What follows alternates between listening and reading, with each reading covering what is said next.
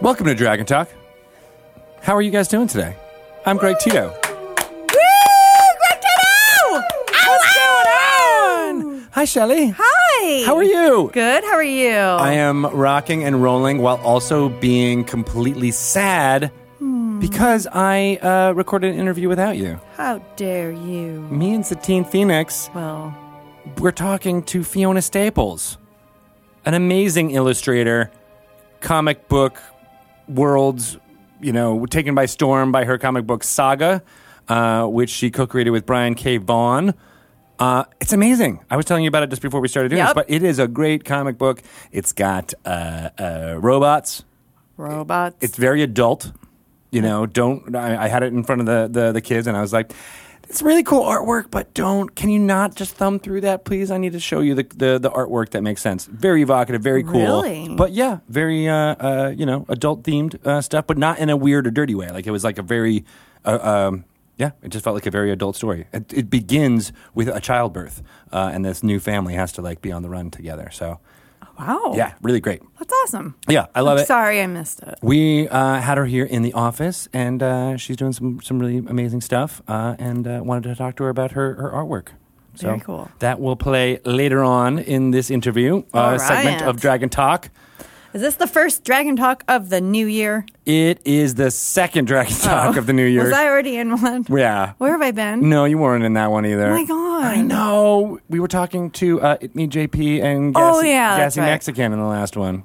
How could I miss talking to someone called Gassy Mexican? He was uh, not gassy at all. I don't think he had any gastrointestinal issues. You might just be immune to it because you know of all the time we spend together. Oh. and tooting, lots of tooting. Voting. Yeah, no, that was a, that was a great interview too. Sad you missed that one, Yeah. Well, but you're back. I'm back. It's amazing time. All right. Yeah, Well, happy New Year. happy New Year to you. So this is my first Dragon Talk. It is 2019. Uh, what were your New Year's resolutions? I don't really have any. Were you going to resolve to not miss any interviews?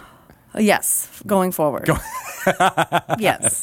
Yes, indeed. I think that 2019 is the year of the dragon talk. Thank you for adding talk at the end of that. Talk. Talk. Damn. The year of the dragon talk. Right? And drinking more water. Oh, I thought you were going to say wine. Oh, that too. Yes. Well, I usually turn the water into wine. That's what I love about you, Tito. Can you take this, please? Exactly. Yeah, Uh, there you go. It's Pinot Gris. delish. the official wine of the New York Housewives. Yeah. Oh God. Uh, Stop. Aaron started watching that show that shall not be named. The Bachelor. At The Bachelor. The Bachelor. oh, it's no, Bachelor. it's not. Yeah. That. It's just straight up I, Bachelor. you- both of them are terrible. I'm sorry. I Mm. really support everything about loving things that are good. That's where I'm going to stop. you were going to write a scathing it was. review of people who watch The Bachelor, it was actually including a your re- own wife. It was a rebuke. Oh. Excuse me. Even better. Uh, yes. And then I was like, you know what? No, I don't. I, I was My like, wife watches this. No, I mean, well, I don't care about that. It was more about like I, I didn't want to insult you. Really? Honestly. yes. oh, that's really sweet. But yeah, because I know you, you know, you you get some joy out of it. I right? really do. You do. I find it incredibly inspiring. yeah, I inspiring. Yeah. Oh, I wouldn't. Even, what? Okay, now you got to It just makes me want to write. Okay. Like, I need to just recap this madness and just write about these people. I Uh. don't know what it is about it. It's like, this is crazy. I stuff. wish. I wish it just. And we've talked about this before, but I'm going to do it again. I it. just wish it emphasized the good in people. I feel like so much of the editing and the entertainment value is from like well, yeah. putting other people down. Yes, they do, they do try to make people appear at their worst Exactly. for our own entertainment. and I guess, but I don't. I guess I'm not entertained by that. I'm, I'm much more entertained by by by uh, uh, you know love and happiness in every single form of my entertainment. It must only be good, so I will say. which is not true. But you know what I mean. Like it just I don't know. It, it encourages bad behavior in my mind. It it does because it it has gone to a point where people try to be really bad to get a lot of TV time Mm-hmm. Right. and to be notorious and to parlay that into a a career where you get to go on like Celebrity Big Brother Right. or um, Celebrity Rehab or something. You can just make an entire career out of being a really crappy reality TV person. Right. So I, my mom made me watch this horrible show over Christmas break called Love After Lockup Oh no, that sounds really good. about when peop when prisoners are released and they meet sometimes for the first time face to face the person that they allegedly love. right. and it was awful. I mean, God, as awful as you would imagine Right. it to be. But at the end of it, I found myself really sad because, like, those people, a lot of them were so sincere in their quest to find love that it was like, I don't want to laugh at these people. Like, I actually feel bad for this guy that, like, this woman swindled him out of $90,000 What? he was writing to her in prison and when she was released she basically just used him for a hotel room at the comfort inn so she could go swim in the indoor pool for nine hours and and then get some clothes from forever 21 and and leave and he was like sad like this just like this sad crying man at a comfort inn this is i don't this isn't entertaining to me so like there's a difference between this earnest sad pathetic man that fell in love with a prisoner who swindled him, and these idiots that go on The Bachelor. Yeah, 'Cause right. They aren't. There's there is very little sincerity on that show now. I know, right? It definitely seems a lot more put upon. Even the the the stuff I did see about the premiere about them showing up, like when it was in a, when a cop car and one was in Right. like a costume. It gets a little. and, And, I'm like, like- oh gosh. And because of that, because I feel like they're not sincere, being on like everybody's just kind of a trope at this point. Yeah. That I can laugh at them because you don't. You know what you're getting yourself into, Right, And you right. are like kind of playing into a role. I get it, that to it a certain becomes extent. more of like watching fiction than Right. reality. And then they bring in, you know, a d a the D and D angle of that too. Like it is feeling like you know when you're in a group that's a, you know, for a one shot or something that you're like, you know, there's not going to be like a continuity. You know, you can sometimes have more fun with that character, Right. Because you're not as invested. You're just like, I'm just going to play this awful Yep. character that I, I don't want to live in this character forever. But you can make fun of it and enjoy the experience, and uh, everybody's laughing and having a good time at it Yes. totally versus the ones that are the more you know narrative focused that like you know the every you know, not not to say they're taking it more seriously but that, you know that it has a continuity uh, to it that you're more invested in so i'm just saying i usually skew more towards the the latter Yeah. than the former but i do realize that the former has has value You know, the more you think about it, there can be some similarities with D and D and The Bachelor. I read this fantastic book called Bachelor Nation. Yeah. that was like behind the scenes of The Bachelor and kind of trying to get to the question of why are people going on the show? Right. What do they really get out of it? But it's as much as it's scummy for what some of the producers are doing, exploiting people at you know their Their worst. vulnerabilities and Yeah. playing them up. It is kind of not that a DM would be scummy about it, but those producers essentially do create this world, this very fictional Yeah. place that you exist in for this what, eight, 12 weeks, whatever that you're there for. And they f- and the contestants even say this. They you find yourself really falling for this crap. Like Yeah. you, they have created such a like a tiny. They've taken away your your cell phone, and you don't see TV, and you don't read books, and you're just existing in this little house with these tiny little people, and you're going on these super contrived dates, and you have these people like feeding you information, and you do believe that you're developing these feelings for Oh, this man. this person, and in a way, that's kind of minus the scummy what a good dungeon master can do. They Right. can put you in They- this world they- and make you believe.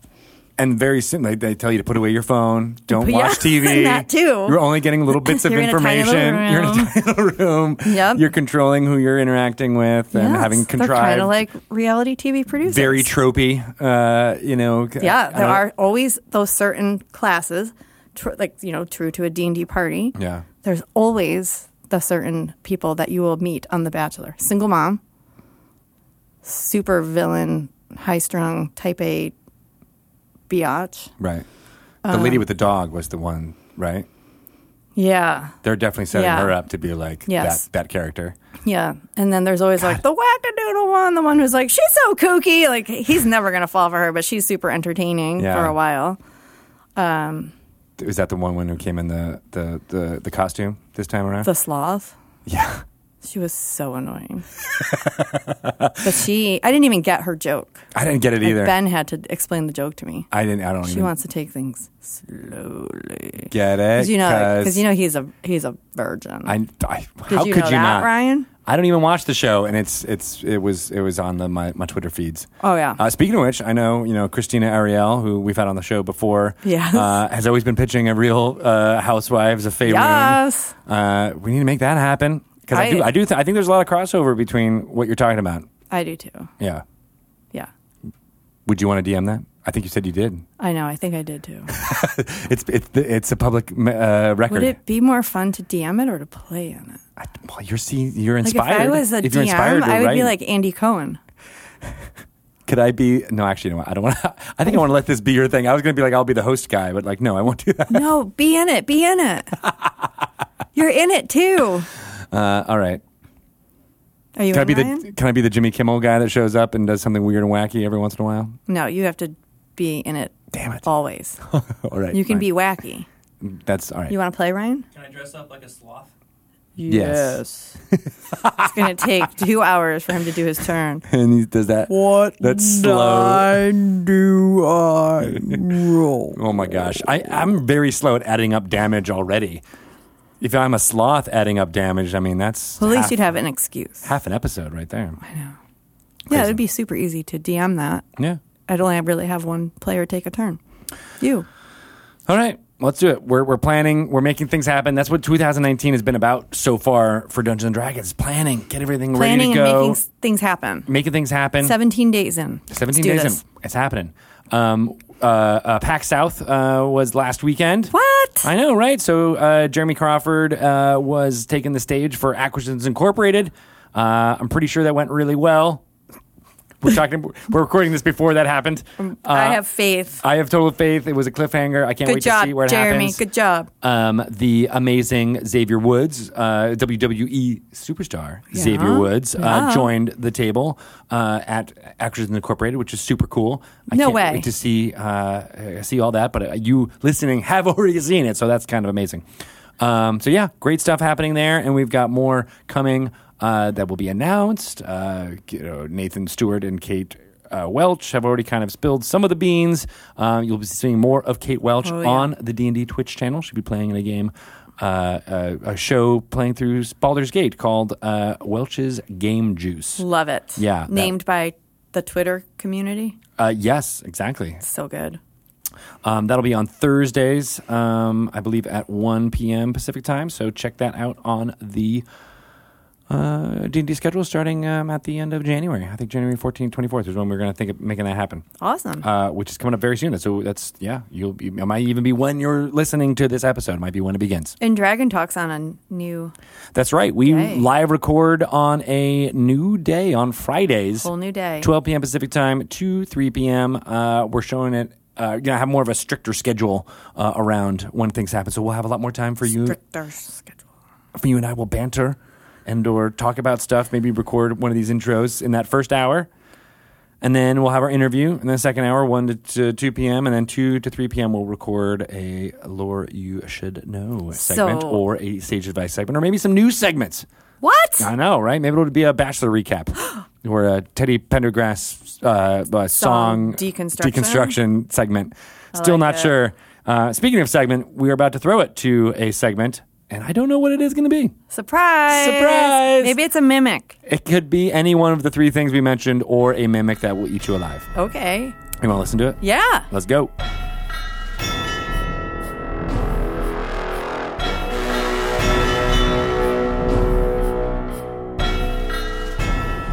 Welcome to Lore You Should Know. I am Greg Tito, and this is the segment where we talk to Mr. Chris Perkins. Hi there. About you know bits of D and D lore that can really infect your game and trick your players into thinking that something is not what it is, and then they die. That is part of the D and D experience: is going into dungeons and encountering things which aren't what they appear to be. Exactly. It's it's, a, it's an old trope, right? When so Yes. specifically one of those is a monster by the name of the mimic. Yes, which goes all the way back to the earliest editions of the game. Was it in the original edition? It was. It was in the first edition Monster Manual. Ooh. Yes. So it was it was always there. And it is almost always depicted in our books as a fake chest. Because treasure chests are things that characters are naturally drawn toward. So if a- Exactly. if, a, mimic wants to really catch somebody, disguising itself as a treasure chest is a pretty flawless plan. And it's pretty nasty as on the part of the dungeon master to be like, "Here's this thing, Yes. you got it. It's so great. You're going to get some treasure." Oh, and it by always the looks way- cool in an illustration to see a chest spreading a big toothy mouth. Exactly. Uh, that's that's awesome. But there are, a mimic isn't always a chest, though. Correct. That is correct. A mimic can duplicate the form of pretty much any inanimate object um, of its rough size and mass. So it can't assume anything much bigger than itself because it's essentially would be spreading itself too thin. Right. So it has a volume and it can assume different forms, be they chairs, pedestals, tables, um, a large shield, Right. Uh, uh, something that looks like a complex magic. items is also l- difficult for a mimic. So, like, it couldn't necessarily assume the form of an umbrella. or but like it- an organ. or- Correct. Like with moving parts and things like that, it gets it that becomes next to impossible for it to do. got it. So they're- they tend to be simple, solid, sturdy things. Uh, doors. There's another popular one. Oh yeah, I never Um, thought about that. Yeah, that door you touch might in fact be a monster. Uh, has has it ever been used insofar as to uh, make it look like a magic item that you might want to have? since the mimic is not a magical creature, it wouldn't radiate as magic. Oh, I see. Um, but uh, d- uh, mimics aren't that bright. They might assume the form of an item in the hopes that you think it's magical. Hmm. Uh, typically, so uh, the the the first definitive treatise on the mimic before, or I should say after the, its uh, appearance in the first edition Monster Manual, was in Dragon Magazine issue seventy five, where we presented for the first time the ecology of the mimic. An article written by none other than Ed Greenwood Oh, of course, Ed. uh, in the in the persona of a uh, explorer named Merloon. So it's all sort of written from a an unreliable narrator's perspective, but the Interesting. information that Ed codified in his article has pretty much defined the mimic ever since. The mimic as a creature has changed fundamentally very little, which is odd for a creature that changes its form all the time. um, but that's the way it goes. You asked me before we got on this podcast whether I was a mimic. yeah, are you? And I can tell you with certainty that I am not because mimics cannot imitate creatures. ah, that makes perfect sense now. Yes. and it's too too. Um, I may be a doppelganger, however. but I'm not telling. what's the test for that? Oh, uh, we'll we'll figure that out. Uh, you know, over the course of If you talking kill to if you kill me, I'll assume my true form. this is not even your final form. and the same is true for the mimic. If you kill a mimic, it will lose cohesion and assume its true form. And something we've never done is show what a mimic's true form looks like in art. what do you What do you think it is? It's not doesn't matter what I think it is. What the lore says it is. Ah, what does the lore say it is? is it is essentially a grayish, like a slate gray ooze Okay, so with a slightly tougher outer skin that it can change its texture and consistency of and the color. and the color. Right. So it because it is naturally gray and amorphous, and uh, it doesn't have what humans consider to be organs, but it does have capillaries and sacs in its body. The capillaries um, are connected to sacs of brown liquid that it can inject through its flesh to change its coloration Interesting. to assume a more wood like texture. Right. So while stone objects are very easy for it, it can easily turn into some, a wooden door simply by injecting this brown fluid through its capillaries into its outer skin, Right. and thus change its texture and coloration. Uh, they don't have eyes, really, but uh, in their natural form, they have eye spots that are sensitive to light, Mm. which is why they prefer subterranean locations. Oh, okay, Why that you're makes more sense. likely to encounter a mimic in a dungeon than, say, in a house. and by the fact that it uh, can then hide in adventurers would happen into, uh, upon them in a Exactly. dungeon way more Right. yeah Yes. uh, so it almost sounds like a like a mollusk like a uh, an Yes. octopus or Yeah, something very like that. similar um, in that in that respect. Uh, very mollusk-like. Yeah. They also have uh, the ability to. They have sacs in them that basically contain a sticky liquid that they can also vent to their ec- to their um, Enemies or uh, th- that they can uh, to their outer dermological layers. Oh, so okay. when they sprout pseudopods, these pseudopods can be sticky Mm. and hold onto you. They basically exude a glue, but the mimic can basically withdraw that glue back into its form so that the pseudopods no longer stick. And that also prevents the mimic from sticking to itself accidentally Oh, and right. things like that. makes So, um, sense. so it's combined mollusk and Venus flytrap. Yeah, it's a glue factory as well as a as a as a shapeshifty um, amorphous thing, uh, and then of course it also uh, produces a natural acid. So it's got sacks of coloration, sacks of glue, sacks of acid. The acid it uses, of course, to dissolve what it eats. Because when it swallows you and eats you, it doesn't leave really anything behind. Um, right. So when you see a chest, you won't see little corpses lying around it, giving clues to the pr- mimic's presence. There will probably be very little of its meal left. That makes sense now. Okay. Now, how do you, since it's not a magical creature, Mm-hmm. how does the lore say something like this evolved? Well, it doesn't. Yeah. Very, you know, you you sort of have to. If you can justify vampires and werewolves in your world, then this creature's really no more bizarre. okay. I wasn't sure if the ecology uh, article that No, uh, Ed and it even doesn't. posited it- something no, like it- that. And there's nothing positing uh, in the lore that it, it stems necessarily um, from some sort of root creature. Mm-hmm.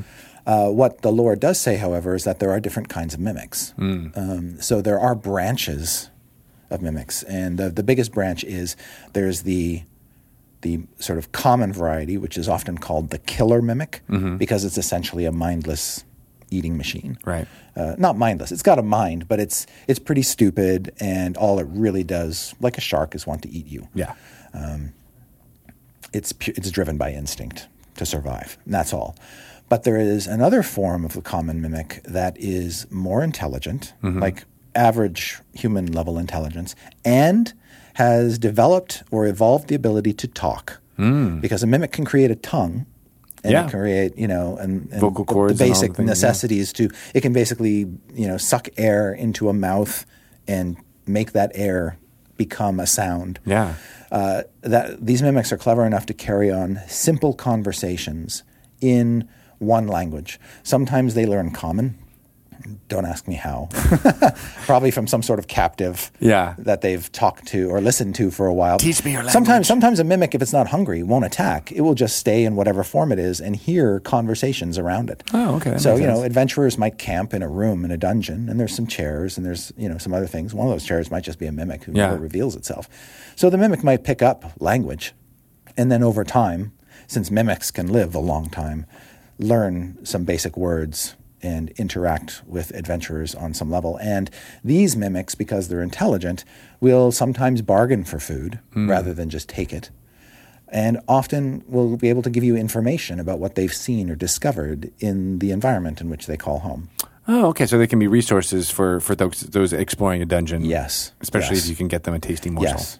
The other thing we know about mimics is that the smarter ones can sometimes come together and form little uh, coven covens or clans, and uh, sometimes for mutual protection, and other times just you know they want to like there's a tribal aspect to it. They want to be with other things of their own kind. Oh, are, are they social creatures? The dumb ones, no. Okay. The dumb ones would fight off another mimic that it would see as simply competition for its food. Right. But the smarter ones who can see that there's a benefit to surviving in, in, group groups. company Yeah. will. Oh, that's interesting. And and the other the other thing about these smart ones that can learn how to talk is they will often bond with other creatures for similar reasons, Hmm. company and or protection. makes sense. And so you can partner a mimic with another mon- dungeon denizen and call it good. They're a pair. Yeah, right. Exactly. They- Mimics are also f- smart enough to know if there's a dangerous area that they can live in, they will, because adventurers will come in, get distracted by the other danger, Mm-hmm. and allow the mimic to attack with surprise or to pick off somebody who's been weakened. Right. Hmm. So, like if there's a cave full of sturges, the sturges aren't going to be any threat to the mimic. So the mimic could hide out there, let the sturges do serious damage, drain a drain a Burke dry. Yeah. And then the mimic just comes along and eats the corpse. you know, or or you know, if they're they're taxing adventurers' uh, resources, they might be more inclined to jump in and try to grab something out of a chest without first checking to make sure it's a mimic. right. That type of yes. thing. But you should always poke the chest with a sword before you try to open it because it just might be It just might be. one of these creatures. have you used a lot of mimics in your, I have. in your dungeon mastering yes. days? And in, in my adventure writing days too. Yeah. I'm very, very fond of them. And they're a nice go to monster. If you don't know what to put in a room, Right. they're easy because they're sort of self sustaining creatures. And there's always the little, you know, jump moment when the characters realize they're fighting a monster. And they're like, "Oh God, no! Yeah. I made a huge mistake." Yeah, they're they're very versatile and Yeah. easy to use, and you don't. There's not a lot of baggage with them. Mm. You can drop them into pretty much any dungeon and kind of hand wave it. Well, you know, the mimic has no trouble slipping in here. It's an amorphous creature, and it can, you know, it's living off of rats until it finds something better. And you mentioned that they have a a, a long lifespan. Yes, they. It's indeterminate. We don't know exactly how long they live, but it can be hundreds of years. So um, Is that always with a sustained uh, uh, food supply, or, they or- need. They have to feed themselves, but we don't specify in any detail how much, how often it needs to feed. is it the idea that a mimic stays in the form that of its trapped form all the time, waiting for someone to come along? A mimic has no reason to be in its true form, um, so it is never encountered in such. So it's always pretending, Yes. waiting for Yes. you know, the temptation of the Right. adventure. It suffer. It has no. There's no. Str- it suffers no stress holding a form. Got it. partly because its outer skin is thick and resilient, so it kind of holds everything inside it pretty conveniently. Um, and part of it is it's just a very it's all m- sort of muscle Yeah. in there. So besides besides the the liquids that it has in its body, it's just one big slithering muscle. I have one terrible question that I feel like I have to ask. How do they? How, how do other mimics appear? Ah, yes. How do they So- procreate? Good question. Uh, as as far as we know, based on the lore, they Yeah. are asexual. Okay. So they uh, a mimic will at some random point in its life sprout or detach part of itself Oh, okay. with all the parts that that piece needs to grow into a full sized mimic. So maybe after it had a, a, a you know, say it had the best year of its life and ate 15 adventurers Yes. that, and they'd be like, oh, I've got enough to Yeah. break off a piece of Right. my, me. And, and Yes. do they form family units that way? Not particularly. Uh, a, a small mimic might it basically is have to fend for itself Got it. from the very start. There's no there's no parenting advice really. Go forth. And it, yeah, go forth, my son, and imitate. yes. I've, we've, been- we've been chess for so long. Try something new. Yes. Go to new exotic places and become a tree stump Right. But that opens up the possibility that you might encounter a tiny mimic or a small mimic Yeah. as opposed to a medium. one. as it grows. exactly. Yeah. Right. So you can sort of play with that idea um, for a little as, as a dungeon master and maybe give a character a mimic pet. Oh, yeah, like as a yeah, Yeah. right, and use uh, some of the sidekick rules that were uh, recently tested. Maybe, out. yeah, yeah, absolutely. Then, uh, of course, on the other side of the size scale, there are species of mimic that are bigger than normal sized mimics. Um, the biggest mimic that we've ever sort of detailed was the size of a building. Whoa, Um, you can get a type of mimic that basically is tower sized or house sized. And we've had them in adventures. An adventure that springs to mind was from Dungeon Magazine, issue 19, called an, um, um, an adventure called The Vanishing Village, which featured monsters that are. They're mimics, but they're they're so big they actually have another name. They're called house hunters. Don't house hunters. I'm not exactly sure why, but basically, there it's a village of mimics that moves around on the surface disguised as houses. So you'll be walking along a road with your adventuring buddies, and you'll see this small village of four or five buildings, a couple cottages, maybe you know sh- a shed or an outhouse, yeah, and you walk into them, and you realize you're actually walking into the creatures, and then they attack you. oh, So, and then once they've, you know, eaten, the village gets up and moves, goes somewhere else. it's like uh, uh, the worst you know ghost town ever. right. Yes, exactly. So there, that's sort of mimics taken to their, their, their, their big extreme. Got it. Yeah. Are those uh, spe- especially more intelligent or less intelligent or Uh, as I don't recall what their intelligence was, but I'm guessing it was probably around the same as the, the more enlightened, common mimic, average intelligence. Makes sense. Yeah. Cool. Uh, any other last mimic thoughts before we uh, close this out? Hmm. Let's see. Let's see. Are there any mimic- mimics in this room? You know, I think, I think there might be. Now that you mention it, We've trapped you here, Chris Perkins, for that reason. Uh, excellent. Well, uh, if people wanted to ask you any questions about uh, mimics or how to get them into their game, where can they get in touch with you? uh, they can get in touch with me on Twitter at Chris Perkins DND. Excellent. I am at Greg Tito, and we'll be back with uh, another segment next week. Thanks a lot.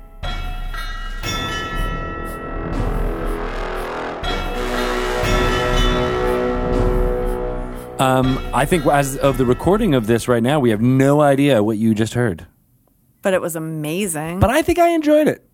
Yeah, I think it was a mimic. it could have been a mimic. Let's just go with it being a mimic. Okay. In fact, that's a great idea. I don't think we've done a lore you should know on mimics. Maybe it was about mimics. So retroactively, that was a really great lore you should know episode. I would love to listen to that. on mimics. I like know, right? mimics. They're really kind of cool. Hey, I had a really cool idea for a product. Okay. When I was just walking here to the studio Mm-hmm. and I walked past our beholder, Yeah. what if you, The wi- the beholder uh, uh, display trophy from WizKids that is Yes. uh, amazing. yes, what if all of the eye stalks were mirrors? Oh. Get it? Think about it. Like in the eye of the beholder. Every time you looked at it, it would basically be calling you beautiful, Oh, right? that you is would a just pretty it cool. was like it'd be like a self-esteem beholder. That's awesome. Like beauty is everywhere That's great. in the eyes. I like that a lot. Okay. You know, we were. Uh, uh, uh, there's no way to mention this without feeling like I'm bragging, but we got an award uh, for for i- influencer marketing. uh, here at Yay! Wizards of the Coast uh, for for me, Bart Carroll, Pelham Green, uh, Emmy, as well as uh, some awesome members of the Magic team. Yes. Um, and so part of the the uh, reward for that is that we get to design a Magic card. Oh yeah. And so uh, I, I, might- I might be spilling the beans a little bit here, but our magic card involves a beholder Uh, and a dragon character. And uh, the idea is it's like it's kind of a, a dual. You know, every- some some magic cards have two characters on them, and so Yeah. it was uh, Karis and the Beholder. Uh, and so the art from the card might have. Um, it's basically from the point of view of the of, of the beholder looking at it. There's going to be the eye stalks kind of around the card, looking at the uh, the character, the dragon character in front of it. And uh, the whole idea is that you know the beholder is folks at home watching. They are the watchers. They are the beholders oh. of, of, of watching it all occur.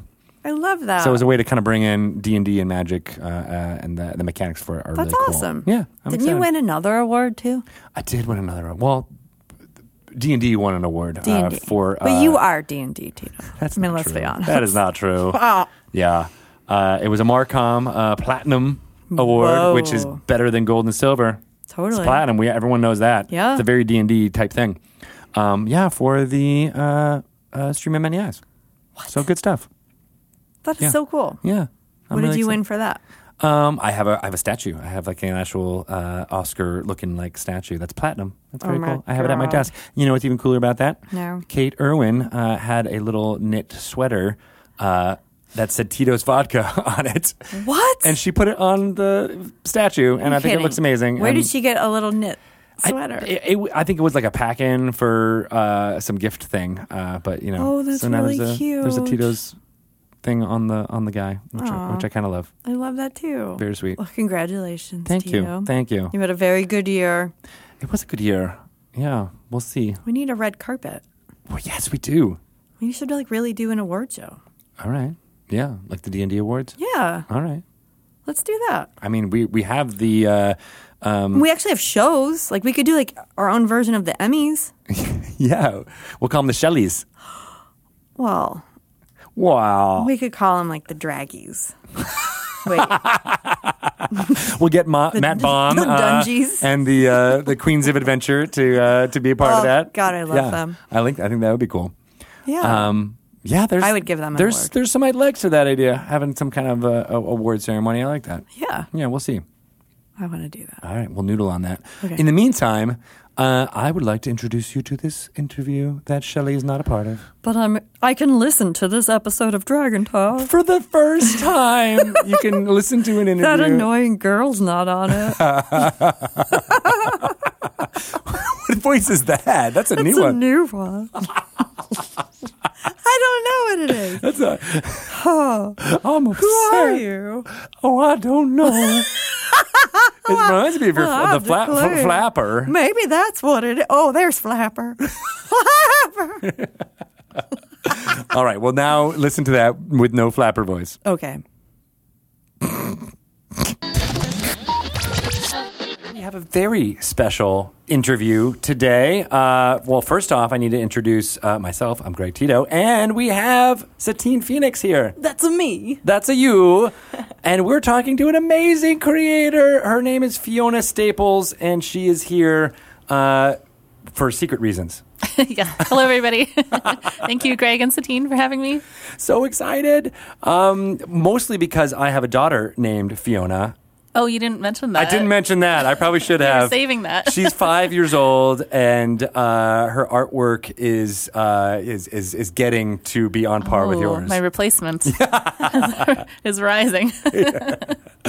Uh, but no, th- I've actually had these books in, in my house the last uh, couple of uh, days and or weeks, and uh, they really like the covers. And I'm like, I don't think you want to go too far into that one right now. no, maybe in a couple years. In a couple years, I was thinking ten was yeah, a good nine, was- nine or ten. Yeah, exactly. Because uh, of course, Fiona Staples is the artist, and uh, I mean, would you say co-creator too, or just artist, or how? how I do say you- co-creator. yeah, co-creator of Saga, uh, which is an amazing uh, comic book series that I think people have been uh, recommending to me for for years, and I'm sad that I just got into it, but it is amazing. Well, thank you for finally picking it up. Nice. I appreciate it. Uh, and I reached out to you on Twitter, which is another amazing thing that like Twitter actually did something good. Sometimes it does its job. Yeah. Exactly. Uh, so we're so happy that you're here uh, in the office, uh, and uh, uh, would love to just kind of pick your brain over the course of this whole interview. Absolutely. Sounds like fun. Yeah. Uh, so you're a D and D fan. I am. Yeah, I've been playing sort of sporadically for the last five or six years. When um, a friend of mine and my husband's introduced us to it. Um, What was that like? What was that experience like? That first time it you was played. crazy. I'd always been so curious about it. I never had the opportunity as a kid because I just didn't know anybody who played it. I had no one to play it with. so getting it into getting into it as an adult was was fun, making up for lost time. Um, we started playing second edition. Oh, no I think, way. which was a little bit harder to get my head around. Thaco. But yeah, we did play like one campaign in second edition. Um, and then we switched to fifth a couple years ago, which is, you know, certainly more accessible, as everyone says. Right. You don't Mm-hmm. have to worry about negative numbers as much. That's right. yeah. It's much easier to just, you know, focus on the storytelling and having fun. What was your uh, What was your character in that first uh, kind of way you played in, in second edition? Uh, Kate the Gnome. Kate the gnome. Yeah. A gnome wizard. Ooh. Yeah. I like that. What was she like? Um, she was sort of squirrely and mean. So nothing like you, essentially. Uh, and then I s- made a, a new character for our fifth edition campaign, which was sort of a homebrew setting that our DM Jason came up with uh, in a, a world of sort of floating islands and airships. So my character was a half orc rogue named Oshi Barracuda. with Oshi a Barracuda. Wicked underbite. That's a good detail. Not many people use underbite as a detail, It's but that's underused, that's yeah. a good one. Her defining feature. I like that. Uh, awesome, uh, and you know you you watch a lot of uh, uh, Critical Role, or at least I've seen you do Critical Role uh, uh, fan art uh, to a certain Yes, I extent. am a fan of Critical Role. I watched their first campaign and got into the, the new one. Got really excited about the new characters. um, I did a fan art of of Talison's character Molly Mock, which is going to be displayed in their Critical Role art show opening Ooh. at the end of January. Oh, that's cool. Yeah, I love that piece. Thank you. That, like, oh, really- it was so fun to do. It brought it to life for me, for sure. Yeah, the um, the artist who did the original character designs was brilliant. 'Cause, Uh, they're all so so detailed, so rich and full of character. What do you think, Satine? Yeah. There's no denying. it. Uh, yeah. I mean, uh, those. I, who's the artist that he uses? Do you know? I wish I could remember her name right now, but I Yeah. I didn't write it down. It was really impressive. You're right. Like the level of detail and um, really by bringing their voices to the characters, it just you have your full animation in your head. I love it. Yeah. I love it. And I, I just like that that you know D and D streaming kind of in general, but you know Critical Role uh, specifically s- inspires so many people to um, create this ancillary art for it. Like you know, and, and even you yourself, who is the, a creator making amazing stories and artwork on your own, you're like, oh, I, I want to just dabble in this world. You know, Yeah, they make it so so appealing. They do a really good job of showing how much fun the game is.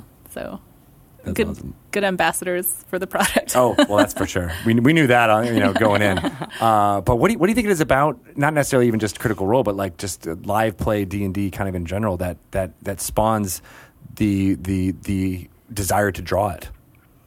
Um, I think because th- there isn't a visual element built in, so it's kind of begging for it. If you're an artist, you can't help but want to draw your character. I think that's the first thing most artists do when they roll a new character is obviously like draw a character portrait, show off who you want this person to be. I'm always so jealous of the people who have that talent. and you know it's not necessary at all which is part of the beauty of the game is that it just exists in people's heads basically um, you don't need to be able to draw you don't need to be like a great novelist or like um, you know um, an actor or anything to experience it hmm you just need to have a story that you want to tell so as a storytelling vehicle it's um, more accessible than almost anything else out there um, I think a lot of people are creative, but they don't really see themselves as creative people or like they have a lot of ideas, but they don't really have the means to execute them. Like they don't have maybe the resources to make the movie that exists in their heads, or they don't have the time to learn how to draw or like the, the desire to sit down alone and write a novel. But you can still tell your story in the form of D&D or any other tabletop RPG and still be able to share it with your friends and um, make your ideas known. That's interesting because you know we've. I, I've spoken to a lot of creators uh, here for this podcast, but then also just kind of in general, and a a lot of them in the D and D community suffer from imposter syndrome. That idea that like, oh, I'm not anybody. I, I just play D and D for fun on camera, and people seem to like it, right?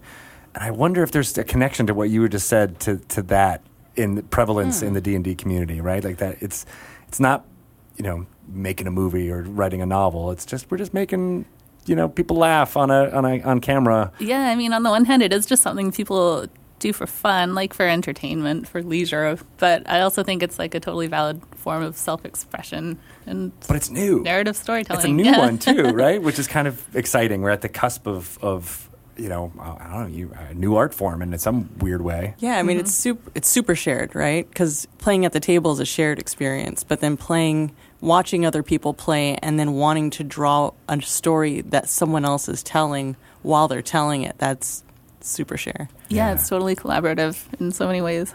Yeah, I wonder if you like your art that you draw for them, like or inspired by them, inspires them too.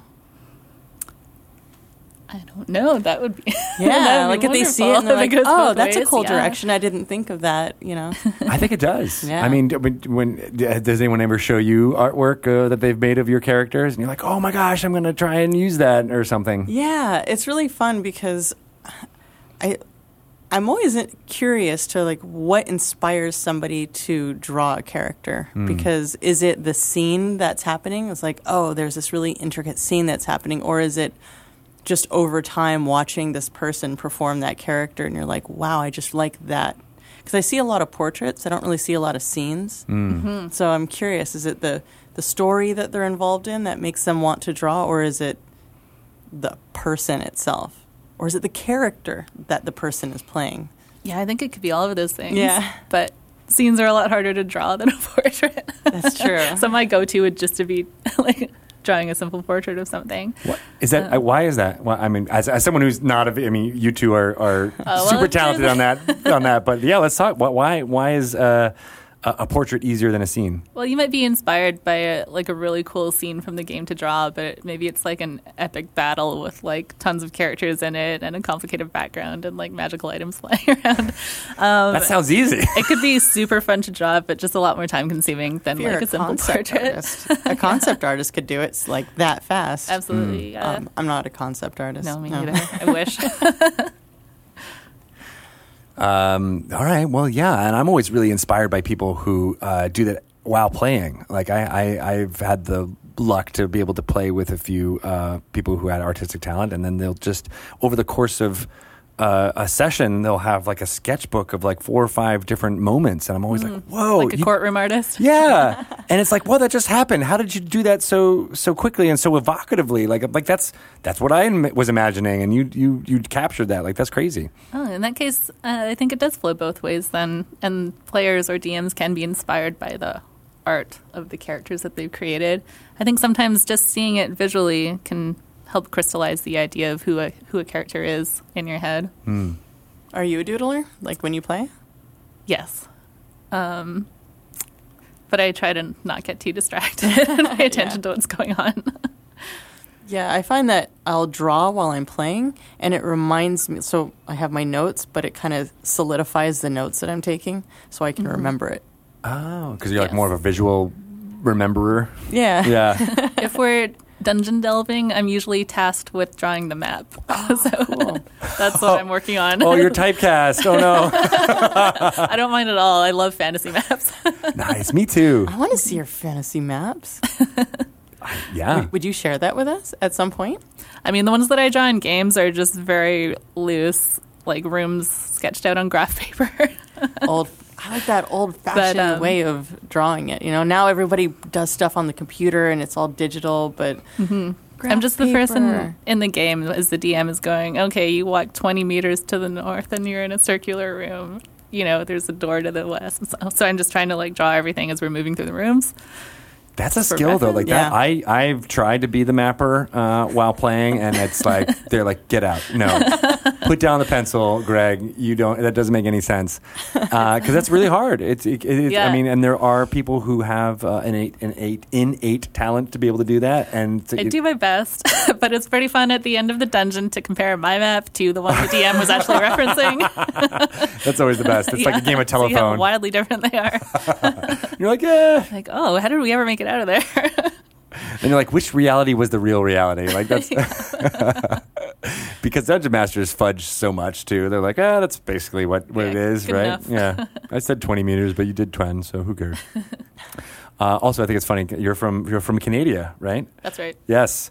Uh, so meters went right out there, and I'm like, oh yeah, I don't know how what 10 meters is. I laughed inside my head about Oh, that. I that's was easy. like, why it's would you two do graph squares. no, those are five foot. Oh, that? dang I'm it. so confused. Oh. We really. So basically, uh, America, get the metric system, get it going, make it happen. Um, so yeah, let's talk a little bit about uh, uh, the Saga comic book because uh, there, you know, uh, if people don't know about it, it is a fantastic. Like combination, I guess, of genres.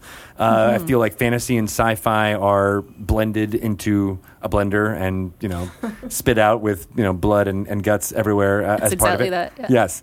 Uh, was that the pitch uh, that, that you got from uh, from Brian Vaughn? I was like, oh yeah, that's what it's going to be. Uh, yeah, but how, how did this project start? Uh, well, it started, I guess, with Brian before I was even involved. Okay. uh, Brian Kavan, the writer, had he and his wife had just had their second child, and he wanted to do a comic book about family uh, and about a, a child growing up, about parenthood. Um, and he reached out to me when he was looking for an artist. Uh, we'd never worked together before or even met, so he just sort of emailed me out of the blue and really made my day Nice. to ask if I wanted to jump on board the sort of epic sci-fi fantasy project that he was pitching. Um, and I'd never done an ongoing series before. At that point in my career, I'd only done sort of like one shots and six issue mini series. So this was a big commitment, but you know, it seemed worth it to me. If I was going to commit to something, this seemed like a good choice Right. so that was about seven years ago in 2011. Uh, and we've been doing Saga ever since.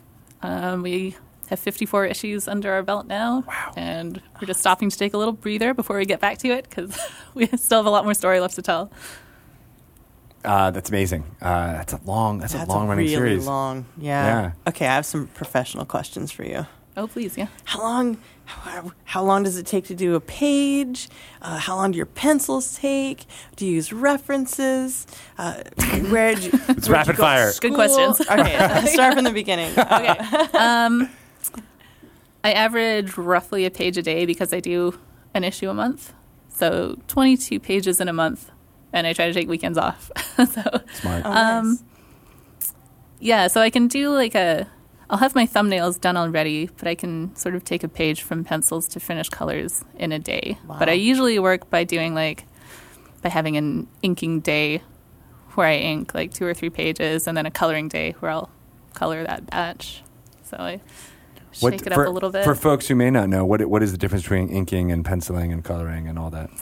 Um, well, I work I work digitally. I do everything in Photoshop and Clip Studio. Um, so the difference is almost negligible between penciling and inking.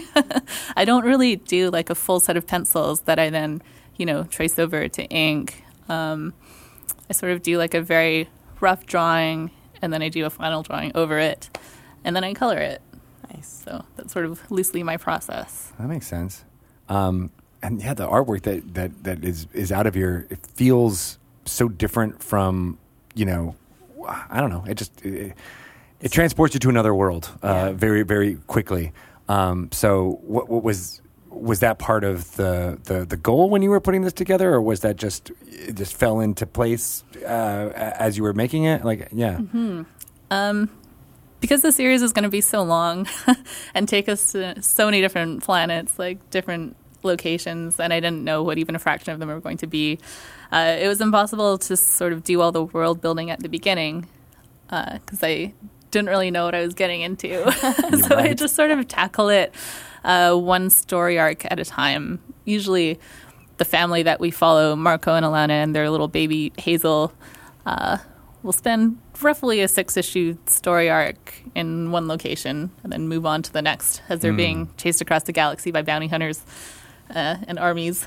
So I feel we glossed over what the plot, what the plot of this is. So we yeah, go maybe over we that? should, yeah, It's called a teaser. yeah, that's true. Uh, basically, it's the story of this family um, who are from the parents are from opposite sides of this galactic war. Uh, they desert their respective armies uh, to run away and start a family together. Uh, the first issue begins with Alana giving birth to Hazel, who uh, grows up over the course of the series. She's currently about seven, Mm. uh, and also is the narrator of our series from from the future. That's true. so adult adult Hazel is sort of um, guiding us along this adventure, retelling her childhood. Have you visualized adult Hazel yet? Um, yeah, sort of, sort of loosely. Yeah, I know what preteen Hazel is going to look like. Haven't Oh, thought okay. too far beyond that. That's actually pretty cool because you're like allowing her to evolve as the story Exactly. progresses. And that's sort of the tack that I've had to take with the entire story because, you know, as I mentioned, I'm it's impossible to design ahead of time because we don't know what's going to happen or where the story is going to take us. So, um, Tell that to dungeon masters. Don't plan 15 sessions down the road. Like it's plan for the session that's coming up next. Exactly. Yeah, Um, yeah, so between six issues, story arcs, Brian and I will usually take a little break and then sort of hash out what the next six issues are going to look like. And at that point, I'll sort of roughly design any new worlds or new characters that we're going to see. I love Cool. it. I Do you love it. use photo reference? I do, yeah. I take a ton of photo reference of myself, like in various poses, like for almost every page. How do you do that? Is it like in a mirror or or or Um, set I up have set a- up in a, at a photo studio? I have a process. um, I just use my phone camera on like a little gorilla pod, little tripod that I can place like around the room to get different angles, and just use like the timer to get whatever Really? photos that I need. Yeah, so like at any given moment, like someone you're like making a pose that's like something in the in the in the book. yeah, exactly, That's exactly. so cool. Um, I don't know. I just find that it really helps me to sort of act out what the characters are doing. Um, it helps me come up with poses that I wouldn't necessarily think of if I was trying to draw everything out of my head. Ah, interesting. How uh, do a lot of cr- uh, you know uh, artists work that way, or do you th- you find that's that's pretty atypical? I know a lot who do. Oh, okay. Some don't. Some definitely just do sort of the construction drawing method where they just um, they build everything from scratch. But I just find using reference to be way faster and uh, helps me come up with sort of poses and expressions that I wouldn't otherwise. It's um, it's really like thoughtful. A lot of animators do that, where they'll have a Mm-hmm. yeah. mirror there and they'll sit doing the pose in their face and like, and they'll start bouncing up and down so they can feel what they're drawing. Yeah. Yeah. Sometimes what you imagine someone to look like, say like drawing a sword, isn't what it actually looks like. Bones don't move Yeah. that way. Right. Uh, that's how you get the weird comic book poses where you're like, no one can actually move that way. that makes sense. Um, so I, I love the storyline. I, I'm, I haven't read all 54 issues. I think I'm only of three of, uh, of uh, the, the trades in here. But uh, what I love about it is this story is so fanciful. It's so over the top. It's so, as you say, going from world to world, and you know, have this intergalactic high stakes thing going on. Um, but the family unit and the conversations and how they react to each other feels like conversations I have had with my wife uh, in my family, Mm-hmm. and and it it never goes too fanciful or too um, I don't know uh, uh, uh, uh, melodramatic, really, in a way because it's just real. Yeah. It feels very real. Yeah, for something that's so Brian's- crazy. Brian's a really sort of observant and um, smart writer. I think he understands people and human nature and conversations. Do you guys collaborate at all back and forth? Are you ever like, uh, oh, that line doesn't feel right, or or you know, could you shift that around, or or do you guys work pretty autonomously? yeah, pretty autonomously. Like I'm not a writer. And, um, I love what Brian does so much. I have no desire to like meddle in in his work. Makes sense. no, no. Some some people collaborate differently. So I was yeah. the way we collaborate is just that he gives me the freedom to do what I want, basically. That's cool. Um, and he'll ask me, "What do you feel like drawing this arc? You know, do you have any creature ideas? Do you have any location ideas? Where should our family go next?" Because usually he'll have a plot in mind, like a series of plot points that could really take place almost anywhere. So I get to do sort of the settings that I want to do. Oh, cool. So you're doing a little bit more of the world building, of visual world building of, Little of that bit, type of yeah. stuff. That's neat. yeah, that's kind of the dream right there. He's very easy to work with. Yeah, it's a real treat. That's cool. I really love um, the story's awesome. The writing's great because it could be anywhere, right? And it literally is anywhere. But man, your style. That's what first got me over at Meltdown when I saw it on the stand. I Mm. was like, it's sophisticated, it's classy, it's alluring, and it's exactly the kind of comic that I'd be into. And then I read it and I was like, yeah, like- Fantastic. Thank you. um, yeah, your style is very elegant. Did you do you have like a fashion background? Like like do you go to no, art Oh, but school? I'm very flattered. I did go to art school. Um, I graduated back in 2006. Um, but I've sort of refined my style a lot over the years from something very sort of sketchy and painty into. Uh, for this, I wanted to do something a lot cleaner and more easy to read, basically. uh, do you find that it's faster as well? It looks like there's uh, really good line economy, and then even your colors and like the layers of your like shades and your highlights. It looks s- very um, not fast. That's not the term at all I want to use. it is fast, but yeah. yeah, Because there's 22 uh, uh, yeah, one, That's one my goal. page a day. It's Yeah. very fast. um, because I'm determined not to fall too far behind. um, we have a really good streak going of never, you know, putting Saga out late. yeah, It's a good streak. yeah.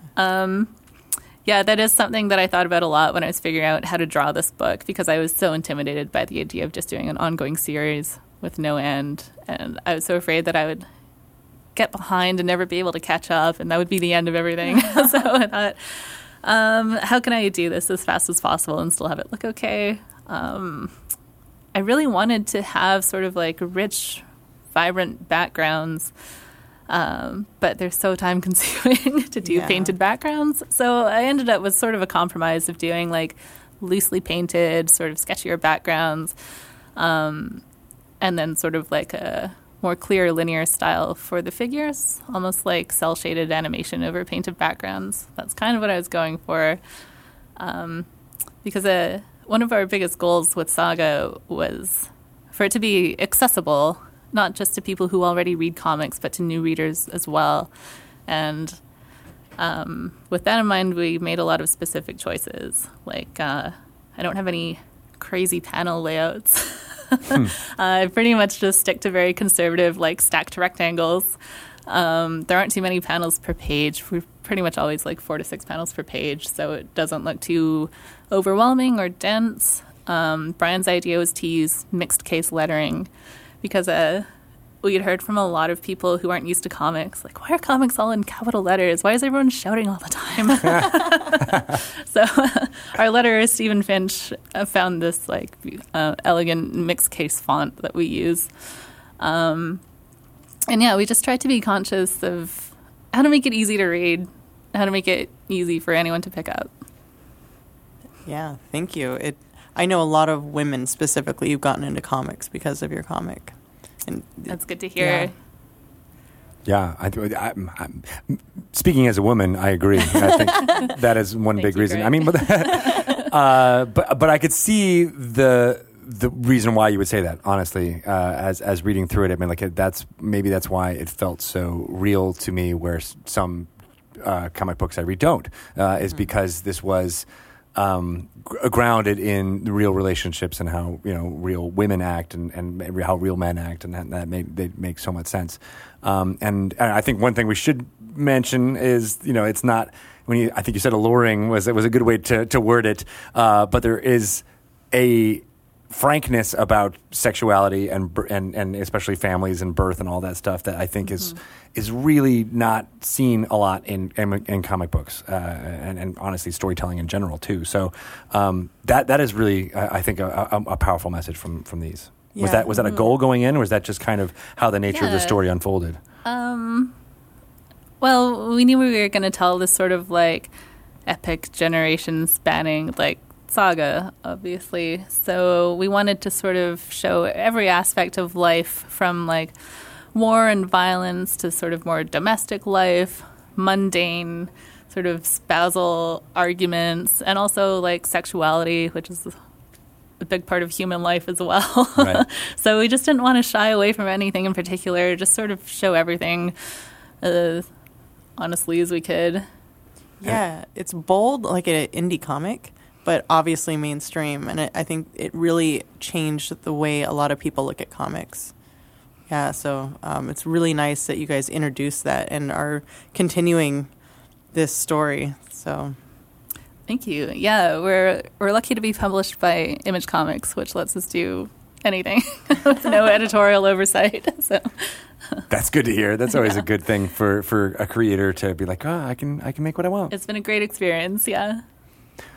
Um, tr- trying to tie this back to to D and D in some way, like how could people um, use some of the I don't know frankness in their D and D games? Like I don't know if that's anything that anyone's ever thought of before. I just said that out loud, but like the idea of like how how you can take the uh, you know not glossing over important details such as sexuality or or, or you know domestic life and, and all those things and and make you know your your D and D game feel as vibrant as you know what what's on the page here. Um, well, I think all the players and the DM would have to be like on board with it. You'd have to make sure everyone is comfortable with doing like a really sort of that's smart. honest slice of life kind of game, getting into the nitty gritty, you know. but if everyone is on board with that type of storytelling, I think it could be really interesting to not just spend all of your time um, slaying things, Right. but to also, you know, dig into who your characters are and do a little bit more small scale adventures and um, heartfelt conversations, I guess, between different players and NPCs. Um, yeah, I think that that kind of like high level of detail in storytelling can either be really boring or really intriguing. Well, I mean, I think what, what, what this story does really well is highlight both of those. Like there are- is h- very high stakes pretty much throughout, Mm-hmm. but you, you you never lose the sense of like okay, you have to feed the baby and you have to you know get from point A to point B in a way that it doesn't Yeah. make you want to kill each other If you know, you as a were- family unit. If you had a D&D game where you were responsible for like the care of an infant, that would change the dynamic a lot. a lot, but it could also be super exciting. Like, how how awesome would that be if you're like the MacGuffin is your baby? You'd have to like roll sleight of hand or something to like gently lay the baby into the crib without waking it up. That's a good skill to have, honestly. Not every, not, I mean, I have failed that skill that very often. oh no, I wake the baby. I'm definitely gonna.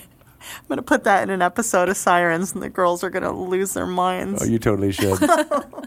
to have like them like tiptoeing around a Ivka sleeping just baby holding it, like walking around. from the back of the neck, like the skin on the back of the neck. Yeah. Yeah, I love that. The roguish way to carry a baby. on a 10 foot pole. Yeah, That's not actually how you carry a baby. I, I mean, I can. I don't think they'll like it. there might be some crying involved. Oh, yeah. I, hmm, I challenge our viewers out there to add a child to your game and see what happens and message us on Twitter. Yeah, yeah. I actually I just saw I read a, a supplement on the, the Dungeon Masters Guild that tackled that very thing. I think Oh, they were really? like, oh, no one really has rules or you know a framework for how to. Um, you know, deal with some of these things, and honestly, I think the the author of that might have been inspired by by a story like yours because they had uh, you know that were magic items that were like um, uh, uh, fertility uh, magic items or contraceptive magic items, uh, which I was like, oh, that's of course in a D and D fantasy world there would be like a necklace of you know no baby. what could go wrong? Probably is a lot more reliable, uh, but like I mean, it's it's a part of of, of storytelling uh, that is not you know used very much, and I think there's there's a lot of you know fertile ground there. Fertile. Oh, Well, I think, you know, with all the uh, live streams, we've really been seeing all the different kinds of stories that you can tell. And, you know, playing for the last five years or 10 or 15 or 30 or whatever, we've kind of been playing one kind of game, like really high fantasy. You're in a forest, you're in a dungeon. Yeah. But now, by experiencing each other's stories and um, watching it on stream, reading it in a book, watching it on TV, uh, you you can do anything. You can play anything. You know, not only can you be in that forest, but you can go to another dimension. You can go through a portal and be in another plane. Yeah. So, um, yeah, I think by telling these stories, uh, we're just influencing people and giving them permission. Absolutely. Oh. Um, so, uh, in, in your D and D campaigns, are there any babies? uh, we had a guest player once who, yeah, it was a, a baby tiefling. Oh, How cute. yeah. um, that that was interesting. We did. what was it, like? was well, it was her first time playing, so she thought, okay, I'm like a I'm like the baby of the group, so I'm gonna be this sort of toddler tiefling. and yeah, our quest was basically to find her parents and find out why this baby was like left in the middle of the street. Oh, That's cute. yeah, I think that would be like a challenging but interesting character to roleplay. yeah. Because you know you can't do the the crazy daring do uh, of you Yeah. know swinging on chandeliers when you're a toddler, but you can also do a lot of things that that that uh, adults can't. You know that could Yes. be just as heroic. I mean, I just watched Home Alone uh, over the over the holiday break. You know, but do you act like uh, the way the player? Like, do you do the things the player wants to do, or do you act like a realistic toddler who has like extremely like poor judgment? toddler is tough. Definitely would be tough. Uh, but I think you know, a five, seven year old, you know, character. You know, you're. Yeah, I mean, Mm-hmm. in in the past, you know, seven was like the, the the age of maturity, right? Like they're like, okay, they're able to make decisions. You know, obviously not an adult yet, but you know, you're you're at least aware that things are risks. They can hold and- down a Yeah. job. Yeah, exactly. the work a day, nine to four, uh, you know, pickpocketing job that they have in Waterdeep or whatever. Yeah. But yeah, yeah, exactly. So I think, you know, like I said, toddler might be too, a little too young, but I think seven, yeah, that could work. How did, so, what was the weirdest thing that happened during that game? Did that player act it as it Yeah, was an I'm Um, trying to actual toddler? remember. I think she she tricked us into a, a bandit ambush by sending us uh, on board like the wrong ship. on purpose. I don't know if she did it on purpose to this day, or if she was just being sort of an innocent child. Did she never play again? She was like, I'm out. Unfortunately, no. so, so I guess I don't know what happened to that poor little tiefling child. I guess we just lost her again. We need to find her. She's on a different ship. She's gonna- Maybe she'll show up in a in a you know issue 57 of. she went on a rocket ship Yeah, it's a mystery. from the rocket ship forest. uh, yeah. Well, I mean, uh, I like your style so much. I think it's going to be really awesome, and I'm really excited about uh, potential collaborations with you Yes. and Dungeons and Dragons in the future. Yeah, I can't wait to see what happens. Um, so we can always potentially edit this out, but let's talk a little bit about what you might be making. I, I, I haven't been in any of your meetings, and I thought we'd, we'd love to find out. Well, I was brought down here to Wizards of the Coast for a couple days of meetings to get a tour of the office and say hello to everybody. Uh, and I'm going to be doing sort of a series of promotional images for the new campaign um, that are going to debut at the big streaming event Yes. on May 15th. Uh, so it's looking like they're going to be a series of uh, posters focusing on some of the, the characters from the campaign Very cool. and uh, sort of their backstory before the players enter the picture. Have you ever done any kind of like promotional poster stuff like that before? Uh, yeah, I've done sort of this kind of thing before for various different companies uh, or TV shows, things like that. Um, but never for D and D, which I'm a big fan of. and uh, yeah, I don't usually get brought down to the office to actually meet everyone I'm working with face to face. So that's been super fun. That's good. Uh, we, we we love doing that. We love bringing people in and having them feel the the vibe of the office, and also you just get so much more of a collaboration when it's you know back and forth, and the ideas are throwing you know in the same room rather than Yeah. over a call or something like that. Oh, it's so fascinating to see how all this stuff gets made, and you know, see all the the artists doing their jobs, like all all the concept art pinned up on a big wall.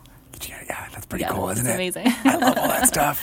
Uh, so yeah, you've been meeting with uh, with with Shauna uh, Wolf Narciso, uh, uh, Richard Witters, I assume, as well as uh, Mm-hmm. Yep. uh, Sean Wood. Uh, those are the two of our concept artists who, who work on all that stuff. Mm-hmm. Um, what's it been like? I mean, I, I I'm not a fellow artist, so I don't know what it's like to go in and, and, and have people who are embedded in a in a property, um, you know, kind of collaborate with. So what's is that is that a new experience? Is that different? What's that what's that like? Um, yeah, it's sort of like um, I guess I could compare it to like guesting on a comic series that's already been established, like doing a fill-in issue of like Spider Woman or something, where there's already a continuity, everything's already in place, but you get to sort of tell a new section of the story. You get to put your own little thumbprint on it and do it your way to an extent. So, uh, yeah, it was really cool to come in here and be introduced to the new campaign, um, hear what the setting is all about and the storyline, and then being told that I can sort of draw these characters in my style, my way. I think it'll be a lot of fun to do. Yeah, I think uh, everybody was really uh, inspired by your artwork leading up to this, and then when we started to think about like, oh, maybe she'd be able to do something that could work for this, and it was, pff, I mean, I can't wait to see what happens because. Uh, this just it, it feels like a collaboration that is uh, a dream for, for, for all sides. yeah. Yeah, they've been sort of remarkably easygoing to work with. Is that not always the case when you when you do stuff like this? Uh, well, you know, sometimes if you're doing art for licensed existing characters, it's very important to stay on model and sort of like get every every um, little piece of armor correct, get exactly the right shade for their their hair color. Right. Um, You can't put like you know pink lipstick on Darth Vader. no, unfortunately. Well, you could. You wouldn't Yeah. really show, I guess. Now I want to see that. Some, someone's got to have made that Yeah. in the in the past. Um, but yeah, they've been um, very easy to collaborate with, very open. Sweet. Yeah, so I can't wait to draw these characters. I think people are going to love them. Um, have you ever done? I mean, I know you've been playing D anD D, and I just kind of popped in my brain. Sometimes folks do um, live streaming of of uh, drawing or creating other stuff. Have you ever thought about doing that? I mean, just the way you're talking about your your process from before about you know, posing and doing things like that. Would you ever, you know, it might not be a regular thing, but you know, doing a live stream of you drawing a page of Saga would be really interesting. I haven't done it yet. I think it might be pretty boring. There'd be a lot of erasing and starting over. but if I could edit it down, maybe I'd release a video. Have you ever watched other Live, Mm-hmm. other I don't folks do know. that? Like, I mean, I don't know. Did you grow up watching uh, uh, Bob Ross uh, do his paintings? A little bit, yeah. I've seen tons of live demos at you know at cons and at workshops, and it's fascinating to watch. But I would definitely get stage fright. I think, Yeah, it's also odd to like have people watch you erase yeah, because it's like, oh, they just watched me fail. I'm gonna make it right over just- and over again. Yeah, exactly. but it's good for people to see that too, especially when like for successful artists, um, newcomer artists, to see someone erasing and then trying it and then going nope, nope, and then going over and over until they Mm-hmm. get it right. That puts it back into their head. Oh, I could do that too. That's true. Yeah. And I have done a lot of drawing demos, um, just never of an entire comic page, which is, you know, like an entire day's worth of work. Mm. so, I'd be fascinated. I'd be fascinated just to see it too. But uh, uh, I guess, I, and that's part of why maybe I'm not a good drawer. Is I always, I always thought you just do it once and then you're done. Like it's, I don't, sometimes it works out that way. I never really was a big eraser. Maybe that's that was. It's so someone seeing that and actually being like, oh, it's. I mean, they always say that most of writing is done in, in revision and editing Mm-hmm. and things like that. But you know, there's always that idea that like you know, we once you put it down on paper, it's done. It's perfect. It's great. I'm I'm never going to need to revise again. Uh, so I think like, it's great that you had the confidence to never erase. well, wait till you see me draw, and then you're like, oh, that's why, because it's ridiculous. when I took like one of my first drawing courses in art college, um, a lot of us were nervous artists and perfectionists that would just erase everything, and it would take us forever to get anything down on the page. So one of our first assignments was to put down the pencil and pick up a pen or something permanent, you know, a piece of a piece of uh, pastel or something that can be erased, and just force you to just go with it. And if you wanted to correct it, you just have to draw over it and draw it harder. Yeah. and that was a good confidence builder. Yeah. It lets you, first of all, if you erase your mistakes, you don't really see what they were at the end. Mm, But at the end of this process, you have just a big, messy page and you can see everything you did wrong and everything that you did to correct it. So it's definitely a good learning experience. yeah. So you don't do it ag- like the next time you do fewer mistakes and then Exactly. fewer and then the more you do it over and over and then suddenly you're more confident with that first brush stroke. Yeah. So rather than trying to make the first drawing perfect, just do 20 drawings that get better each time. I mean, uh, now that we work digitally so much now, I wonder if there's a way where you can like, you know, quickly save right before you erase each time, and then you'd have like this. I don't know. You could almost animate that in a Oh. way of like see it like grow and and and s- shrink and grow and shrink and grow and shrink until you have like the final thing. control z Yeah. yeah Yeah, you can definitely do that. Um, in Procreate on the iPad, it automatically records your whole drawing process and you can watch a Oh. neat video of it at the end. Do you do that often? Mm-hmm. Yeah. Yeah. Just to get the kind of get that visual like, It's oh, fun. this is weird. yeah. That's- I could see that being a nice reward at the end of the day. Be like, okay, this I'm done with this page, but at least I can see this. Oh, look at that. That's my day. Okay, that's kind of cool. It's like me playing the uh, the replay video when I win a game of Civilization. Yeah. I just have to be pat like, yourself oh, on the back a little yeah, bit. look at that. I took over all the worlds. Look at me. i won I won. This Let's is see how it, it again all in happened. slow-mo. Yeah, exactly. awesome. So, uh, you know, other than this amazing collaboration with Dungeons and Dragons and more Saga, what uh, what's on the horizon for for for you? Oh, boy. Um, well, I that did, you can talk uh, about because I don't. Want, I know that's always a hard question. I did a short comic recently for the latest volume of Smut Peddler, which is an erotic anthology Nice. made by women. Um, I've never heard of that. I'm Smut- not sure what smut the peddler? release date of that is, but the title of it is Sex Machine. Nice. My favorite song. an anthology of uh, robot and AI themed erotic stories. It seems on theme with Saga awesome. for sure.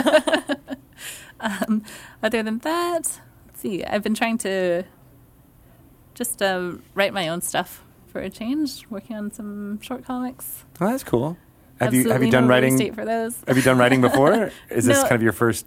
Um, well, I guess the uh, porn story was the first thing I wrote, What's that? Oh, so that's my debut. That's the one for Smut Peddler that I Okay. just mentioned. Um, and yeah, that was a that was a confidence builder.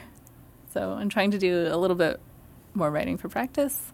Um, yeah, doing this D and D work, doing a few covers for other comics, and I don't know, I'm playing a lot of video games. What are you with my playing? time off. Um, uh, right now, I'm finishing up Assassin's Creed Odyssey. nice.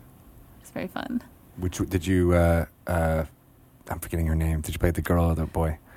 No, I'm playing Alexios, the guy. Oh, Just okay. Because my husband started playing first, and he's playing as Cassandra. So just Cassandra. to get a different experience, I'm playing as Alexios, Interesting. and I find him very charming.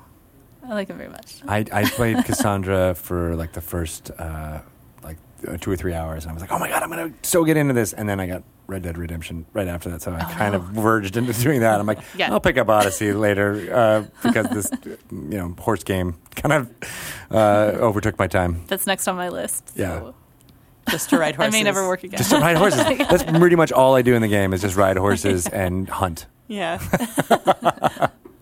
It's like a, gr- a, the wonderful open world that way. The crime stuff, you're like, okay, yeah, whatever. But you know. well, there's more of that small scale storytelling. yeah, that we were talking about. that's right. A D and D game where you just ride horses and hunt. Do you usually love the uh, the open world kind of stories like that? Is that is that your your jam as far as video games go? hmm Uh, I like almost anything in sort of a fantasy setting, Hmm. honestly. Are you like a fan, Final Fantasy fan? hmm Definitely.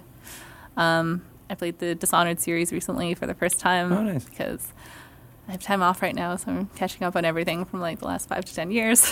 You're like my backlog on Yeah. Steam is very large. it's terrible. Oh, Awesome. Well, uh, it is uh, amazing talking to you, and I can't wait to uh, see what comes of this uh, collaboration. Hopefully, we do more and more uh, stuff, and uh, I maybe hope so. I, can't, I can't. I can't wait to read the rest of Saga. Thank you so much. Thanks for having me. Did you have anything else you wanted to throw out there? no, I just really want to hear all about you know your art school, and we'll talk later. Sure. Yeah. awesome. Well, I guess I should say, how, how- what's the best way for people to find out about you, you know you and your work and, and things that are going forward? Um, probably the best way is my Instagram, which is just Fiona Staples. I respect. I like the, the the name as handle is so much easier. Yeah, I adopted it early enough that I could grab my own name. Yes.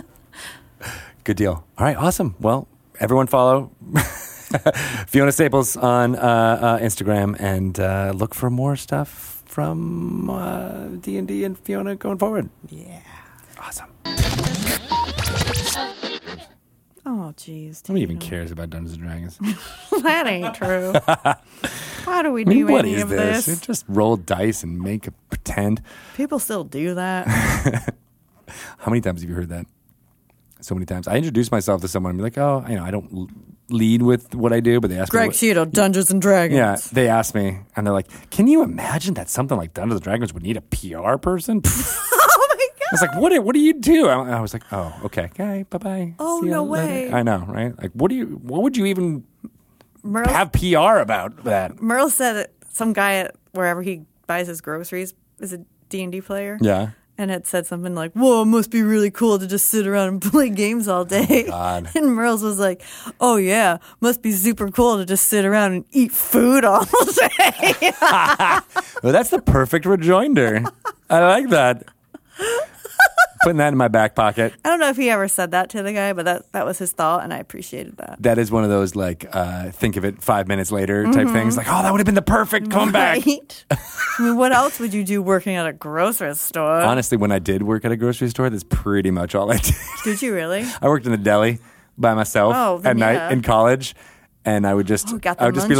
like, I'd be like, slice for you, slice for me, slice for you, slice for me. Can I can I tell you something that I feel really guilty about? What's that? I used to work at a drugstore in high school. And you were like, pill for you, pill for me. Uh, no, I never went to the pharmacy, but every now and again, if something was damaged, then we just put it in a box and like wrote it off, and I don't know whatever happened to it. Yeah. But sometimes I would walk down the candy aisle with a razor blade, and I was like, "Oops." This bag of M&M's is damaged. And then I'd eat them all. That- that's genius. Do you know how many one pound bags of M and M's I consumed by myself when I was in high school, Wow. Um, I'm going to go with uh, 25. at least. That's a lot of pounds. I know, I know, A lot of pounds of M&Ms. I know. Did they ever catch on? They're like, Why, someone's coming in and cutting up our candy. well, no, nope. they blame the people unpacking it, probably. Yeah, They're like, you And, box 'cause it- cutters. Ah. well, that's it was that's why I used like the same device that we would use to open the box. That's like both devious and super intelligent. Because sometimes it, it happened legitimately, Right. and sometimes it didn't. Uh, what's the statute of limitations in New York? we might be in trouble. That's true. You just admitted it on the microphone. Can we delete that, Ryan? Yes. I feel really bad about that. I'm going to go contact that pharmacy. Let's just say that somebody did it. Are you recording? Are you actually recording this? Yeah, I'm recording. Okay, good. Okay, so and when when I say Shelly, I, you say beep. somebody. Not me. It wasn't you. It was a friend of yours told me all They're- about their pound- Yeah, pounds of M and M's they would eat. but I did eat a lot of M and They're M's. good. They're, so really good. Have you had the caramel ones? I don't like those as much. They're pretty good. I like the peanut butter as I my like the- jam. oh my god, the peanut butter ones are amazing. It's basically like uh, uh, peanut butter explosions each time you open them what in it, your mouth. that peanut butter is like like not normal. I know. I almost want to like break them open and like put that on a sandwich. What is? How do they make that peanut? oh yeah, I want to take a shower with that peanut butter. put the peanut butter in a tasty treat. I'll give you some M&Ms. Can you scrub my dirty feet? I'm gonna buy you a red Jeep. I just was like, how can I rhyme this going forward? Um, this is the best outro I think we've ever recorded. oh yeah, Let's keep it. Let's. This is gold. keep it. Yeah. This is what's gonna win us a draggy.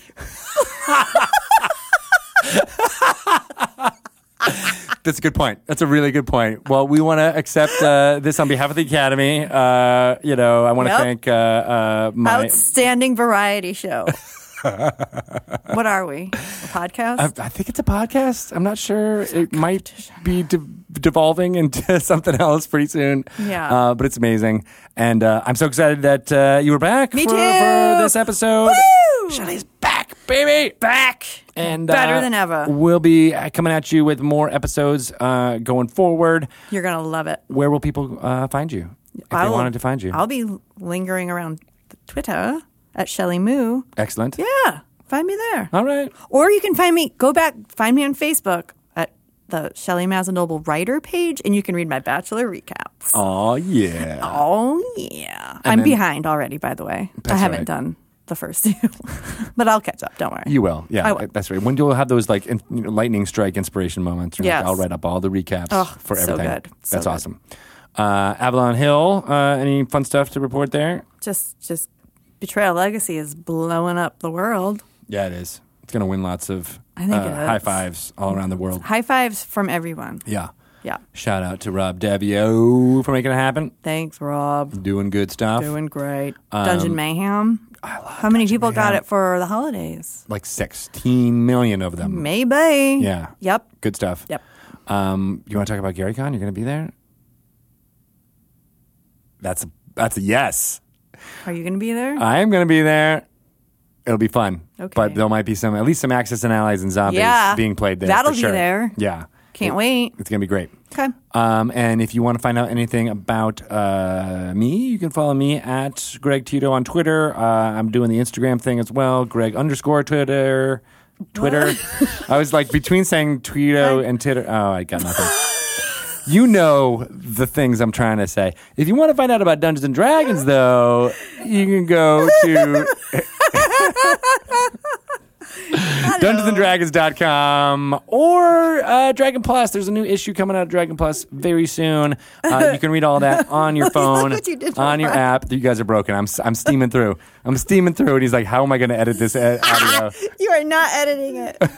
No. I love it. It's, it's, it's good. It's, it's, this, is, this is draggy material right here. Totally. oh my god. Oh, it's getting Um, hot. in Can here I again. finish this out? I don't even know Yeah. if I can. What was I? No. Where was I at? Sorry. Uh, I don't. I don't I'm trying to remember my place. Uh, oh, Dragon Plus. Uh, on Twitter.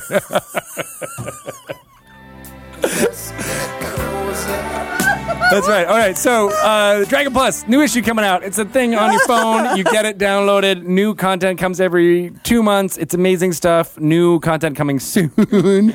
and then, of course, if you want to look at that on the web, you can look at it at dragonmag.com. I think we're done here because otherwise we're just going to laugh this all out. So, Oh, all my of these, God. all of these rocks are, uh, oh my gosh.